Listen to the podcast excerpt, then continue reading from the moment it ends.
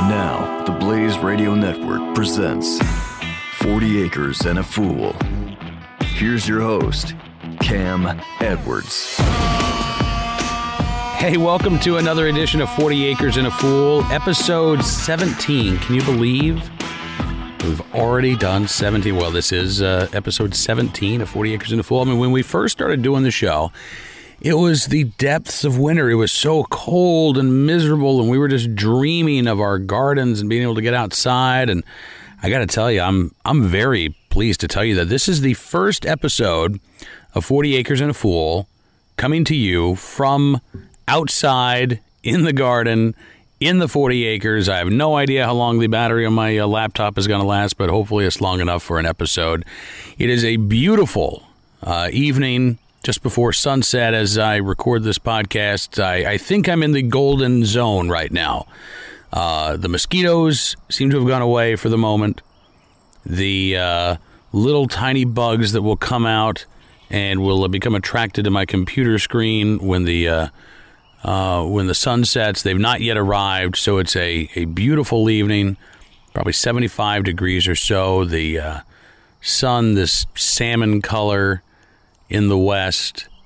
I'm uh, sitting about halfway uh, down between the house and the garden right now, underneath the shade of a really large dogwood. It's a massive dogwood. I've never seen one this big, but uh, I don't think it's supposed to get this big, honestly. But they just let it go. Uh, you may hear in the background some of the birds chirping. It's a uh, fairly noisy evening. You might hear a couple of the goats in the background, depending on how good the microphone is. Uh, we've got our goat babies, still uh, two baby goats uh, with us Freckles, Miss Freckles. And uh, I, I, had nothing to do with this name. I probably would have, honestly, I would have gone with something a little bit more imaginative. But uh, Splotchy for the splotches on his face. Those are the uh, two baby goats. They are uh, probably 10 or 15 feet away from me right now, but they're uh, they're sort of hanging out. And then we've got the uh, the, the grown up goats you might hear. Actually, you might hear Lola the sheep. She's a bah in the background. She's fairly noisy this time of night.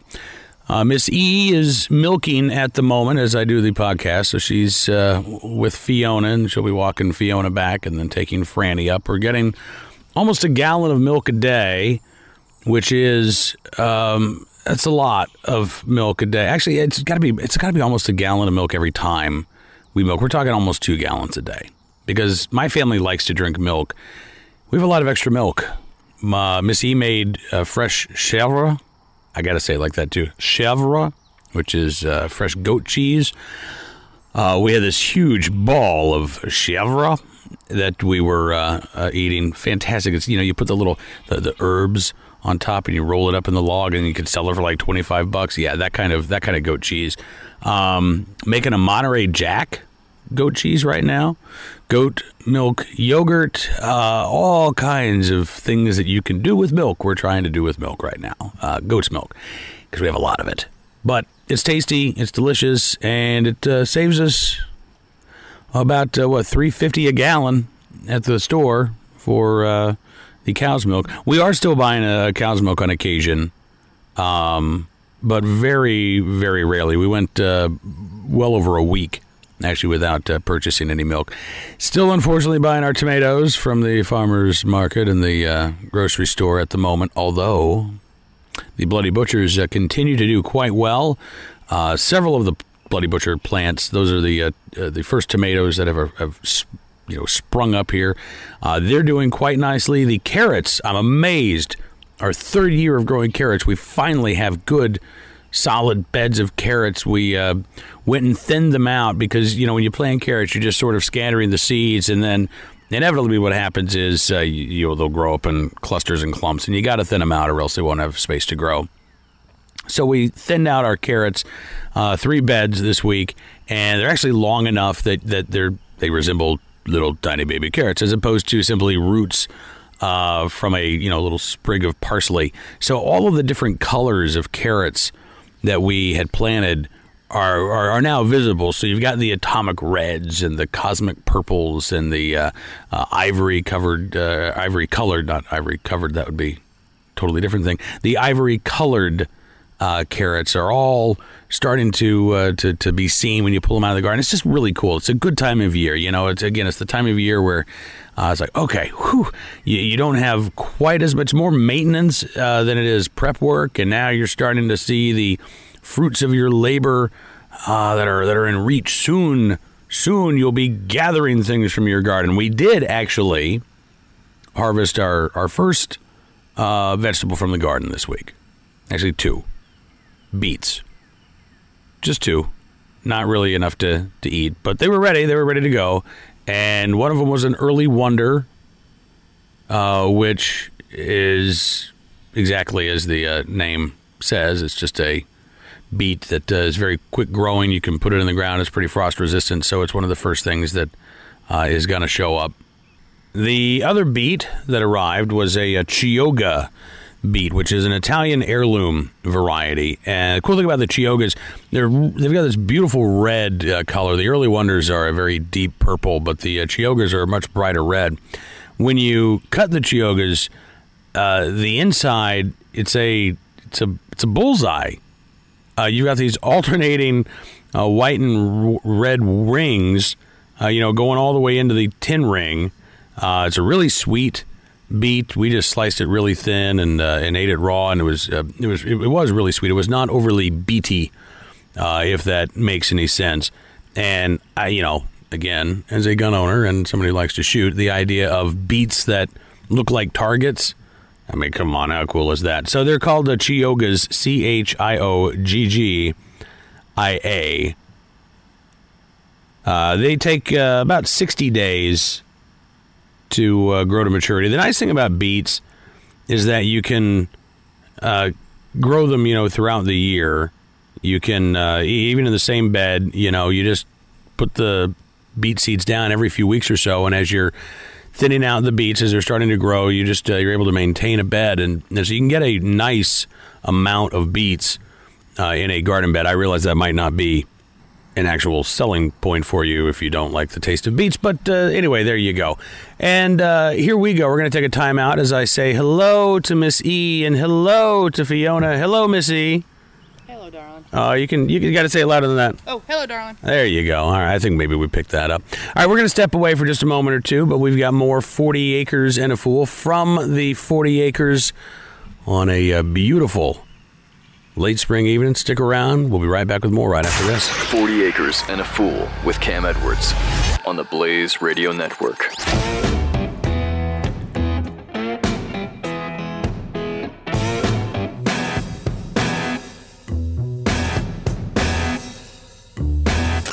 Coming up today on Pat and Stu.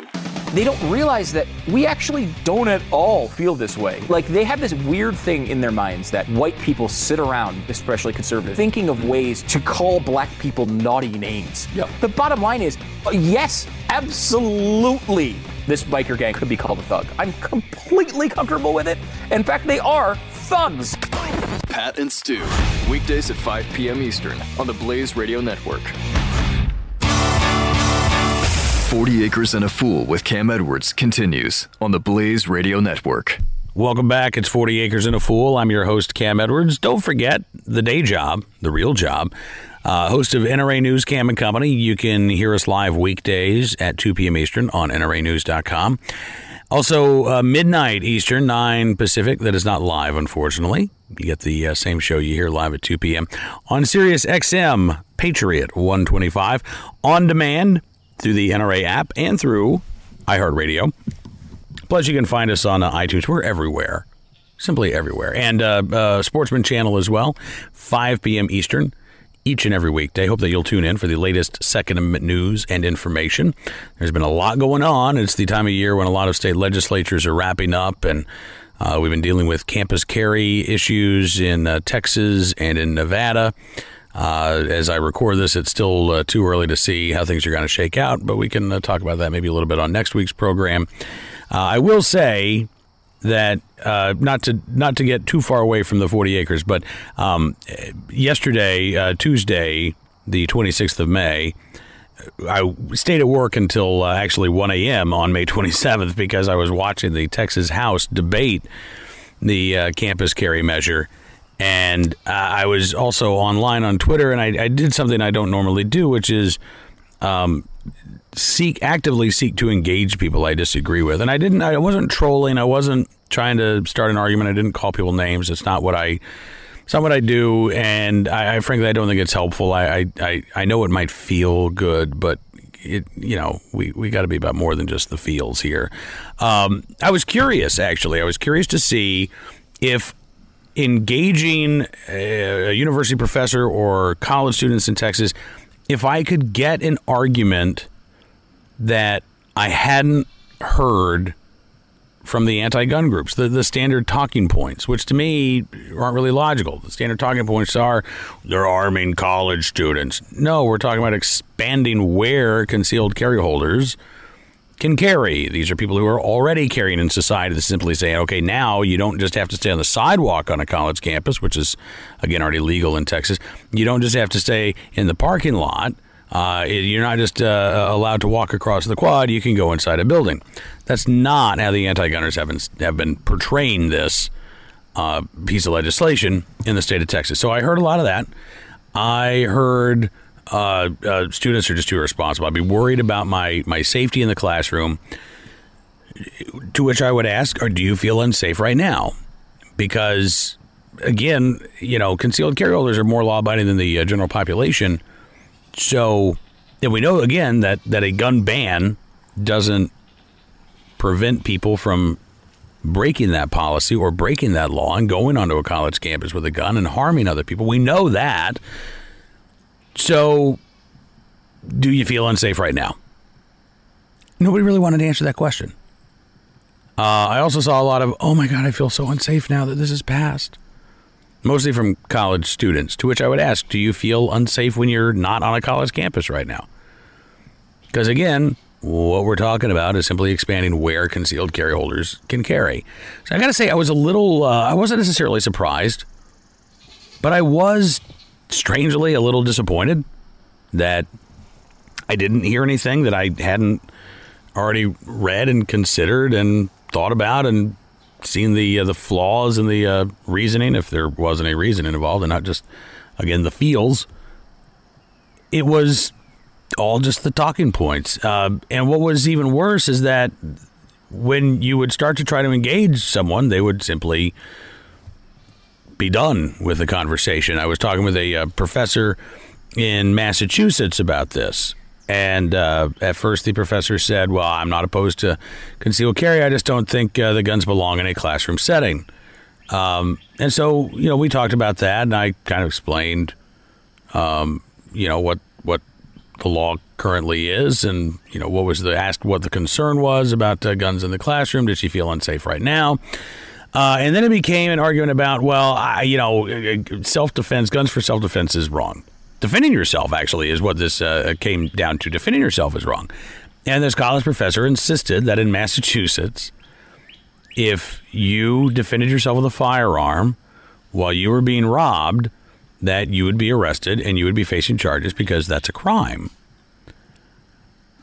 And I pointed out a, a link to a Boston Globe story from just a few months ago in which a licensed uh, concealed carry holder in the state of Massachusetts uh, shot and killed one of two individuals who was trying to rob him. He's not facing any charges because he was acting in self defense. The robber's accomplice is facing murder charges uh, for being an accomplice to that crime, but but the the uh, the gun owner's not facing any charges. As soon as I pointed that out, seriously, 30 seconds later, I get uh, there's some response about uh, enjoy. I'm done. Enjoy your gun world or your gun happy world or something like that. Now, look, it's no fun to be pointed out wrong. I, I get it. It isn't. Uh, but like I said, I wasn't calling people names. I wasn't trying to uh, give people a hard time. I was just trying to get people to think a little bit. And I've kind of come to the conclusion, at least the people that I was engaged with on Twitter, don't want to. They, they don't want to think about this. They've already thought, uh, maybe they think they've thought about it. Oh boy, now we're getting to Donald Rumsfeldian unknown knowns and thought thoughts and unthought thoughts. But I don't think uh, that uh, uh, these opponents of campus carry really want to think about it too much, because then you know they can they can tell themselves, ah, "I'm not anti-gun. I'm just in favor of gun safety." But then when you start bringing up these things again, it becomes very transparently obvious that, nah, we're talking about anti-gun positions. Um, and I don't know if they're deceiving themselves or if they're trying to deceive others. I think they're doing a very poor job of deceiving others. I don't know how successful they might be deceiving themselves, but it was. Uh, I got to say, it was it was kind of troubling to see this lack of critical thinking from people who are either supposed to be getting an, educa- an education or are supposed to be providing an education for students. It was, uh, like I said, it was sort of a, a, a troubling look at the lack of critical thinking uh, in uh, at least some quarters of academia these days. I'm not quite sure how we uh, start educating the educators, but if you have any ideas, the email address is 40acrefool at gmail.com. When we come back, after a quick timeout, uh, yeah, we've got a book report or two, and we've also got your thoughts coming up a little bit later on in the program. Plus, we'll talk about what's going on in small town America, specifically what's going on in Iowa. Are the uh, small towns there in the Hawkeye State losing their sense of not just their, their character, but their sense of community? Stick around. We'll be right back with more 40 Acres and a Fool from the Blaze Radio Network. You're listening to 40 Acres and a Fool with Cam Edwards on the Blaze Radio Network.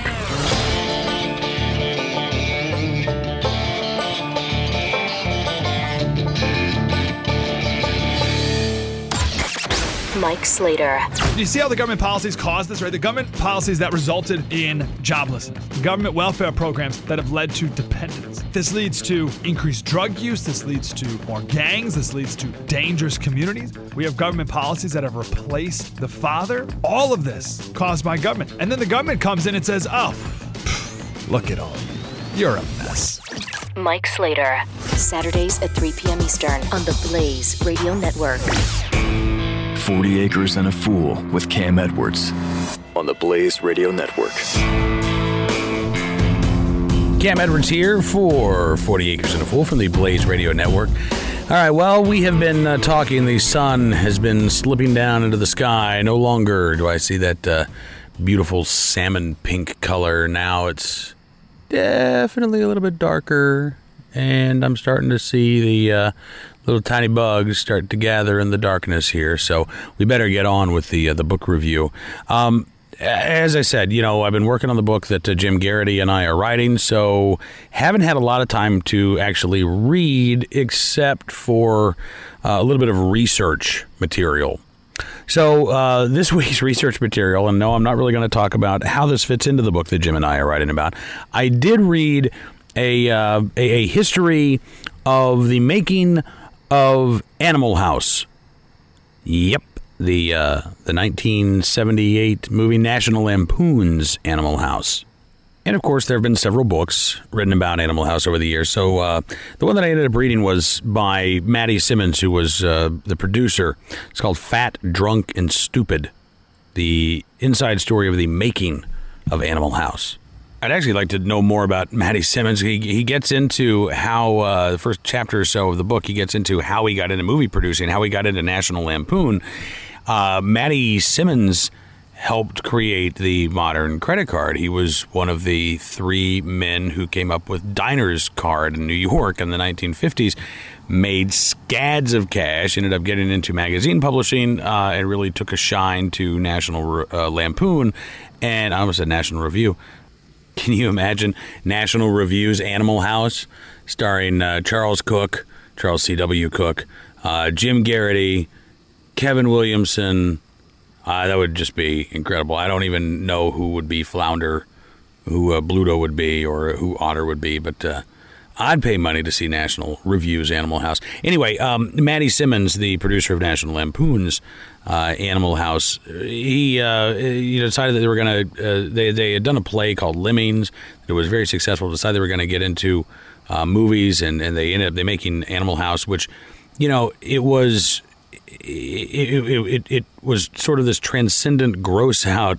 It was the the er movie for the rated R movies that uh, a generation of us surreptitiously grew up on. Right, uh, the first time that we watched uh, Revenge of the Nerds, for instance, as a uh, young kid, I was probably eleven or twelve my mom had absolutely no idea. I mean, she grew up in a day and age in which movies just they weren't like Revenge of the Nerds, uh, Police Academy. I mean, the list goes on and on. They they they they can all trace their uh, their their genesis back to National Lampoon's Animal House. So it was it was interesting to learn uh, about some of the details. I, I will say, uh, Matty Simmons' book, uh, "Fat, Drunk, and Stupid: The Inside Story of the Making of Animal House."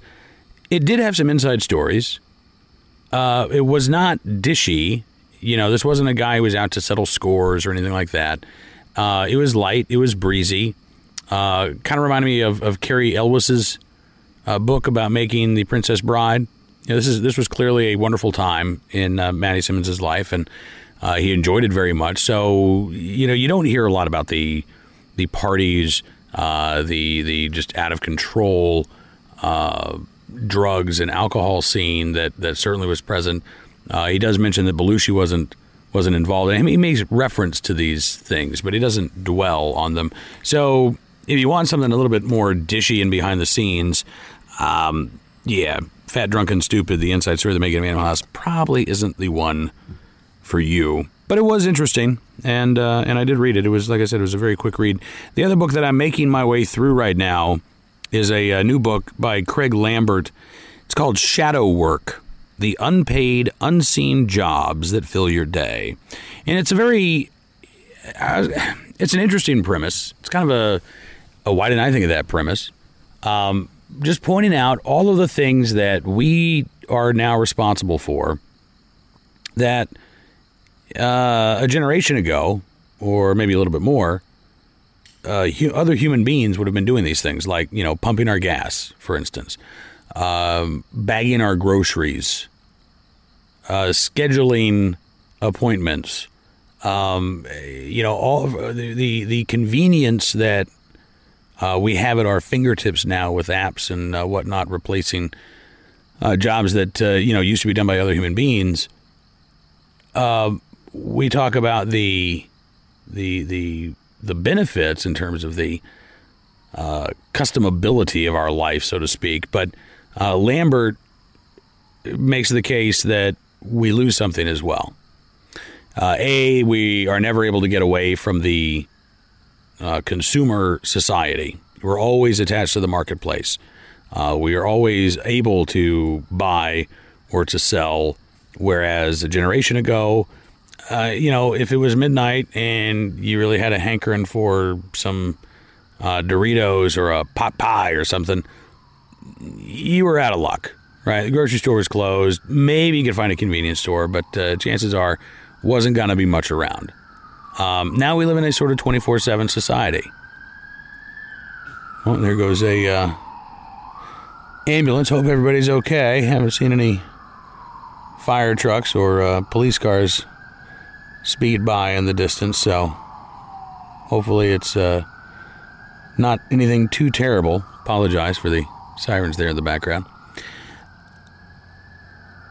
Uh, one day, I suppose, we'll have these self driving cars, right? In the ambulance, uh, the robotic uh, EMTs will just load you into the gurney and take you to the hospital. This is sort of what uh, uh, Craig Lambert is writing about what we are losing, all of the, again, all of the, the jobs we're taking on ourselves. I'm only a couple of chapters in, so I hesitate to pass judgment on it, but I will say, uh, up to this point, there's a definite and acknowledged, it has to be said, get off my lawn mentality. Uh, Lambert realizes that he is writing about a time that is gone by. He uh, acknowledges, at least uh, in what I've read, that he has no idea how to get back to uh, a different way.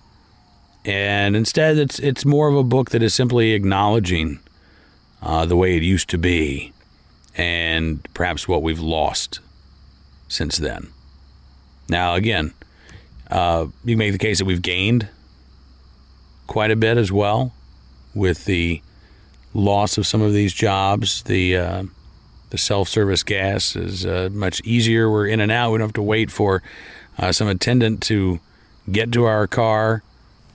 I'm curious. Do do you think that we've I don't know gone uh, too far the other way, where we're now uh, doing the work that, that other people used to be doing. We're doing it for free, and it's eating into our uh, our own free time. That we're becoming too too work obsessed. One of the one of the items that uh, Lambert writes about that I, I, do have a little bit of an issue. He, he talks about commuting uh, and how commuting is shadow work. How that's time that if you add up, you know, the the average commute for the average American and the time that they spend in traffic uh, and the average wage of the average American, you come up with a figure, or he does, of about $4,400 a year that is spent, time spent uh, on your way to and from work. That, that adds up, you know, to a pretty good chunk of change. The problem, though, is that I don't think we've ever had a time in which commuting was seen as something that was on the clock. Um, and it's not like we haven't had long commutes uh, in the past, right? I mean, look, don't get me wrong. Traffic in Washington D.C. is awful, and you can you can spend an hour and a half going 15 or 20 miles, but when the average road allowed you to go 35 miles an hour, uh, and you may have still lived uh, 10 miles outside of town and uh, you had to get there, or maybe you ended up having to walk two or three miles to work instead. You know, you still weren't getting paid. You, you still weren't on the clock uh, in that regard. So, like I said, there, there's a note of get off my lawn uh, to shadow work. I, am I'm, I'm hoping that it dissipates as I make my way through the book. And uh, it is interesting to think about all of those uh, jobs and I won't say professions because uh, a lot of them weren't necessarily long term jobs. But uh, you know, you look today at the uh, the debate over raising the minimum wage, Los Angeles uh, raising the minimum wage to fifteen dollars an hour, and there seems to be a recognition that that's going to lead to uh, more automation. It's going to lead to more small businesses not hiring uh, any extra help because their profit margins won't allow it. The idea um, is a, a kind hearted one. I think it's a benevolent one, right? We want to help people who aren't making a lot of money. We want to try to ensure that everybody has a job of, of value, that everybody has a job that pays them enough that they can uh, get by. The problem is that's utopian. And there's really no way that a big city government is going to be able to do that, unfortunately. Uh, I'm not even sure that big cities are able to, uh, in, in some cases, adequately handle things like roads, law and order, you know, public safety, things of that nature, much less uh, guaranteeing this sort of utopian city state where uh, everybody's taken care of and everybody works these great jobs that pay these wonderful wages, uh, and we haven't all been replaced by robots. Yeah, I just don't see that happening. So that's been my uh, my reading material this week. Uh, sort of hit and miss. I I really want to sink my teeth into a just a really good history book. I did talk to my dad uh, this week, and he recommended a uh, book about Bunker Hill that hopefully I'll be taking up here before long. So, Dad, thank you very much for the book recommendation. I know that uh, my dad and my stepmother listen weekly, which I have to say I love, and uh, you know I've had people say, "Oh, you have a nice voice for radio." My dad has the radio voice, really and truly. It uh, it puts mine to shame. Uh, I'm hopefully going to be going to visit my dad at some point this summer.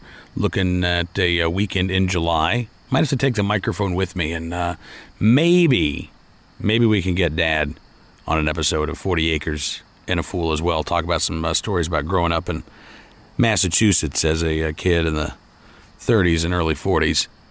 All right, we're going to step away for just a moment here on this edition of 40 Acres and a Fool.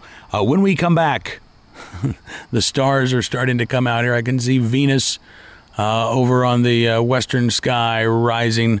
Uh, so we're going to start to wrap things up here, but we're going to get to some of your thoughts. We've got a couple of emails. The email address, if you would like to share your thoughts, 40 acres and a fool at gmail.com. You can also follow me on Instagram at Cam Edwards, on Twitter at Cam Edwards, and on Facebook at Cam Edwards 2A. All right, stick around. We'll be right back with much more 40 Acres and a Fool. 40 Acres and a Fool with Cam Edwards on the Blaze Radio Network.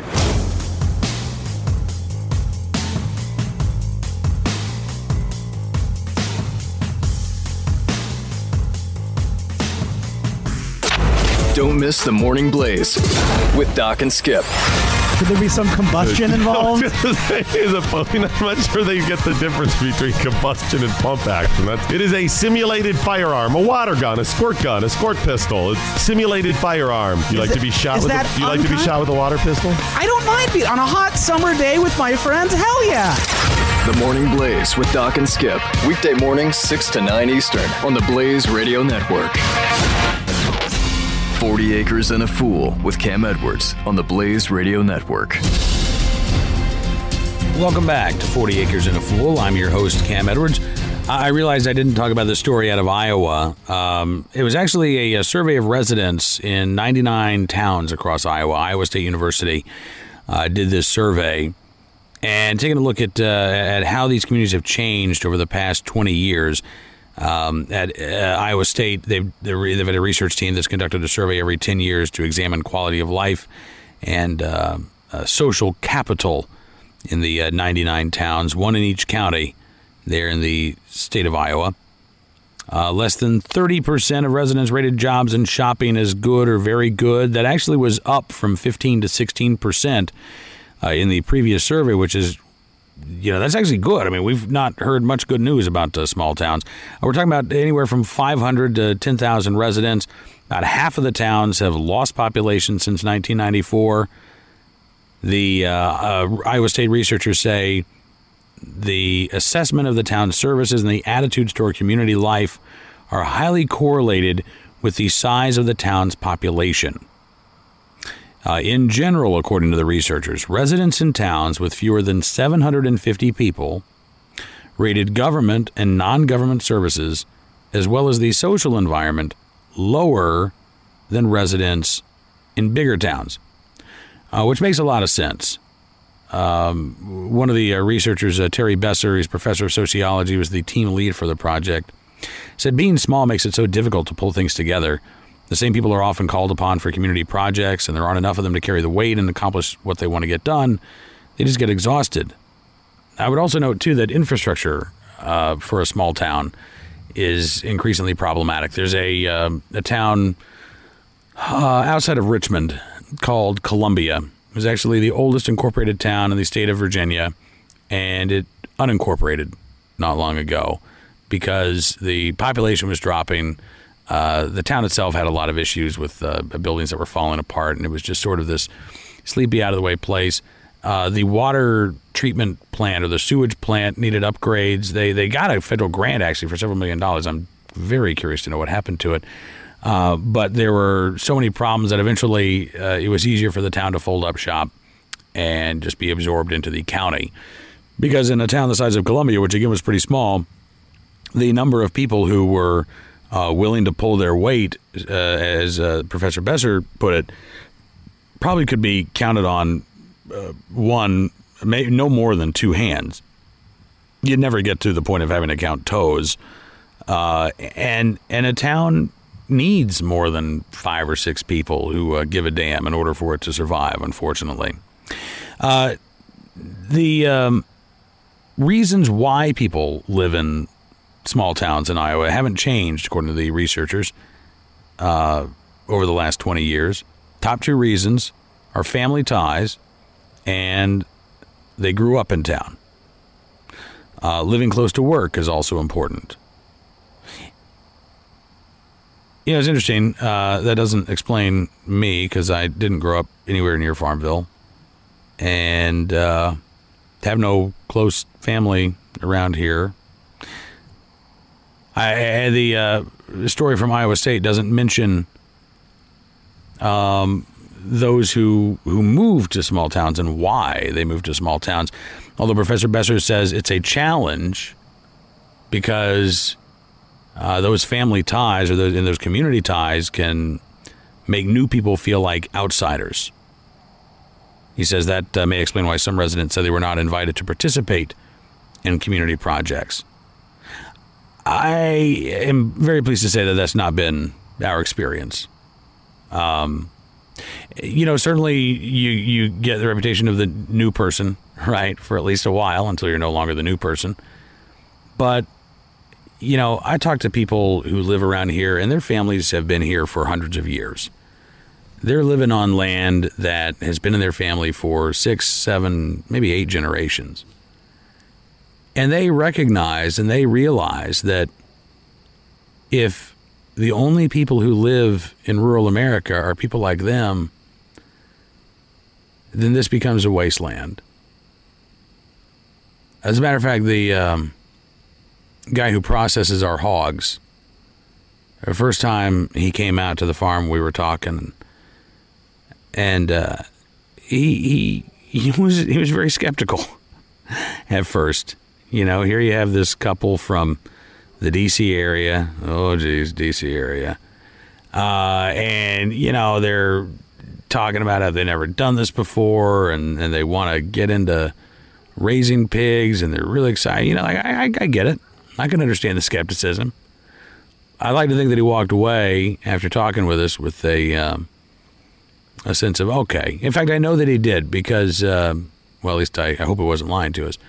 Um, he, he told us actually before he left that first time. He said, "You know, I'm glad that that folks like you are moving here." Uh, and I didn't say specifically us. He could have been terribly disappointed in us, but but the idea of people moving in uh, from outside of the area into these small towns, into these rural communities, and hopefully revitalizing them. In some cases, keeping them vitalized, uh, whatever the uh, the fact is, again, you do need that new blood, uh, or else these old towns wither up and die. And I don't want to see that. The new frontier has way too much going for it. All right, so let's get to a, a couple of emails here as I'm now in near total darkness and I'm watching various bugs crawl across my uh, laptop screen. A little creepy, but I'll get over it. So I uh, got an email a few days ago from Joshua, who said, uh, "Cam, love listening." Actually, he said, "Mr. Edwards, just call me Cam, please." Joshua, if you want to be formal, you can call me Cameron. Uh, I love listening to your podcast. He says, "Thank you." He says, "I think I'm caught up on all the episodes now. I'm hoping to move on to a small piece of land in the next year or two, maybe three to five acres, and I'd love to create a self-sufficient homestead, or at least close to it." I was wondering if you might have a couple of book recommendations on how to start from nothing. I'm particularly interested in more natural and or ancient farming techniques that do not call for loads of chemicals. I've never done much gardening, but I've raised the occasional hog and some chickens, and I loved your idea of planting pumpkins for the bacon seeds. Joshua says, Thanks for doing this podcast. It's encouraging to hear someone give voice to the thousands of farmers and ranchers across the country who aren't owned by massive corporations. Oh, Joshua, thank you very much. So I really do appreciate it as as far as books go, uh, I got to tell you, I mean, Joel Salatin is the uh, the guy that I'd recommend you start with. Joel's another Virginia farmer. He's a real Virginia farmer as opposed to a uh, talk show host who uh, tries to garden and raise some animals. Uh, this is Joel's full time job, and he does it very well. He's got Polyface Farm, which is outside of Staunton, Virginia, in the Shenandoah Valley. Uh, he he wrote a book. Uh, he's written several books, by the way. Um, one of the ones that uh, I would not recommend as a uh, how to start your farm, but I would recommend as a, a book that's well worth reading. It's called Everything I Want to Do is Illegal: War Stories from the Local Food Front. Uh, he also wrote uh, a couple years ago, "Folks, This Ain't Normal." A farmer's advice for happier hens, healthier people, and a better world. the book that I would recommend you reading by Joel Salatin came out in '98. Uh, it's called You Can Farm The Entrepreneur's Guide to Start and Succeed in a Farming Enterprise. Now, I'll be honest with you, I haven't followed every bit of Joel Salatin's advice, um, but I know people who have, and they've been incredibly happy. you know, his big idea. Uh, and it's not the one that it's not like he came up with the idea, but uh, he certainly put it into into practice, and it does go against the grain of sort of uh, modern industrial agriculture. Is rotational grazing, and the idea of using your land to you know run cattle through. Uh, then you run chickens through. He's got uh, portable chicken coops he calls chicken tractors. Uh, then the pigs go through. I mean, they're all on a rotation, and so you get the most use out of your land. You don't need to put chemical fertilizer on your uh, on your pasture. Um, so uh, that, that's definitely a book that I would uh, recommend you start with. Uh, you know, three to five acres, you're probably not going to be running a lot of cattle right at first, but uh, but even rotational grazing with sheep or with a couple of pigs, and then you run five or six chickens through uh, after that. I think that you can adapt Joel Salatin's techniques to uh, to, to whatever your situation uh, starts out to be, Joshua. And I wish you the very best of luck. I got to tell you, it's exciting. Uh, it's you know, if you don't have a lot of experience, it's kind of scary, but it's a challenge to yourself and that's what we should be doing. We should be pushing ourselves to do new things. We should be pushing ourselves to, to, to be more than we were when we woke up this morning. And there are a lot of different ways that you can do it. Uh, but you know, trying something new and getting out of your comfort zone, I think that's uh, however you do it. That's the uh, that's the key. So start with Salatin's book, um, Mother Earth News. I think has is a magazine. It's not a book. Um, but I think it has some good advice every month on, again, how to do these sorts of things without having to rely on uh, a chemical fertilizer or chemical pesticides or things of that nature. We don't use any chemicals in the garden. I mean, you can use natural stuff like neem oil and things like that. And we've occasionally had to uh, to spray neem oil on some of the plants just to try to keep the bugs out. But uh, one of the uh, listen, I'm still learning, Joshua. I'm not the the expert on telling you how to keep bugs out of your your vegetables. I like the idea that uh, somebody had sent in a couple of weeks ago about not keeping all of your vegetables all together. You know, where we've like now where we have rows of tomato, tomato, tomato, tomato, and then we've got potato, potato, potato, potato, and then beets, beets, beets, beets, beets. Uh, spread it out, jumble it up, make it a little bit more random so the bugs have a harder time finding what they want to eat and find delicious. And you know, Joshua, you keep listening, and uh, I hopefully I will have more advice to offer you here before uh, you make your big move. But thank you again for tuning in and for uh, getting caught up on all 16 episodes before this one. Also, in the uh, emails, again, 40acrefool at gmail.com. That's the email address. John wrote in, had a, a, thought on coyotes. Have you thought of using a guard donkey for coyote control? John says, I have a friend in Georgia who has one and says they work great. Uh, John also says, P.S. You're welcome in the house anytime you're back in Oklahoma. We could hunt, fish, shoot. John, next time I'm back in Oklahoma, I'm going to take you up on that. I am not even sure where in Oklahoma you live. It's a big state. It's bigger than you think. But uh, I'm going to take you up on that if I if I get the opportunity to have any free time. Last time I was in Oklahoma, uh, gee, many Christmas almost three years ago, and it was for basically a weekend. I need to get back. the uh, The trouble with me going back to Oklahoma right now is that it can't just be me right? I mean, my daughter lives in Oklahoma, so if I'm going back to Oklahoma, the whole family is going back to Oklahoma. And we're going to go see my daughter. That becomes very cost prohibitive, which is why my daughter typically comes to see the family. But I miss Oklahoma and I would love to go back, and I will totally take you up on your offer, John. Now, as for guard donkeys, you know, you're not the first person to bring this up. Um, Rebecca actually uh, sent me an email a few months ago talking about guard donkeys and how we need to get a guard donkey. I, I, I'm, I don't have any objections to the idea of guard donkeys, but it, it's it's not as simple as that. That's the problem. Theoretically, I would love the idea of a guard donkey, but realistically, okay, so we've got our free range chickens, and they're fine because they free range in the yard, but they don't wander that far. Um, the property itself is not completely enclosed and fenced. So, if we have a guard donkey, I'm afraid that we would have to definitely improve the fencing situation. Uh, not only would we have to, uh, and again, I feel much more uncomfortable if we actually had an enclosed area uh, for the chickens and the donkeys to wander around in. So we'd at least have to, you know, enclose uh, a, a fairly significant size space.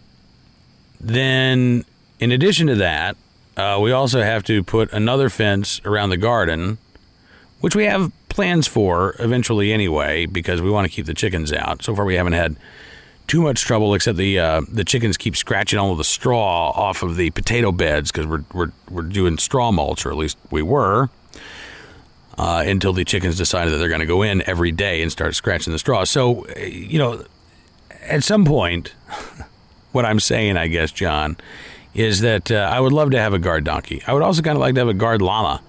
Uh, now that I've been uh, lucky enough to hang out with Mushu, uh, thanks to uh, to Greg down in North Carolina, I, I, I kind of want a llama. But before I get a guard donkey or a guard llama or any other sort of guard creature that can wander around and uh, protect the, the critters, I've really, really got to get some better fencing. And guess what that means? More time. Uh, that's another project. And so we'll put that on the to do list. In the meantime, uh, we have not seen any coyotes over the past couple of weeks, although the chickens are still around and still intact. And that is a very good thing. We've got a couple that are getting closer to laying age. They should be going in about a month or so. Uh, so, knock on wood. That was real, honest to goodness wood. Uh, we will not have any more coyote attacks. And, you know, if you know anybody with uh, time on their hands, feel like, you know, just putting up fencing in their spare time because they just they just enjoy it so much, let me know. I would love to talk with them. I think we could help them out. All right, unfortunately, we're about out of time here. I got to go get ready to put the kids to bed. It's totally dark outside right now. The moths are attacking me. So we're going to wrap things up. But thank you so much for being a part of this week's edition of 40 Acres and a Fool. Uh, we will be back with you next week with another podcast. But in the meantime, every day, don't forget NRA News Cam and Company live 2 p.m. Eastern on NRAnews.com, on demand on iHeartRadio, midnight Eastern on SiriusXM, Patriot 125, 5 p.m. Eastern on Sportsman Channel. Uh, anywhere else you can think of. I don't think we're on shortwave yet, but uh, I could be wrong about that. Anyway, lots of places for you to find us. All right. Thank you again for tuning in to 40 Acres and a Fool. And we will see you soon, right here, thanks to the Blaze Radio Network. 40 Acres and a Fool with Cam Edwards on the Blaze Radio Network.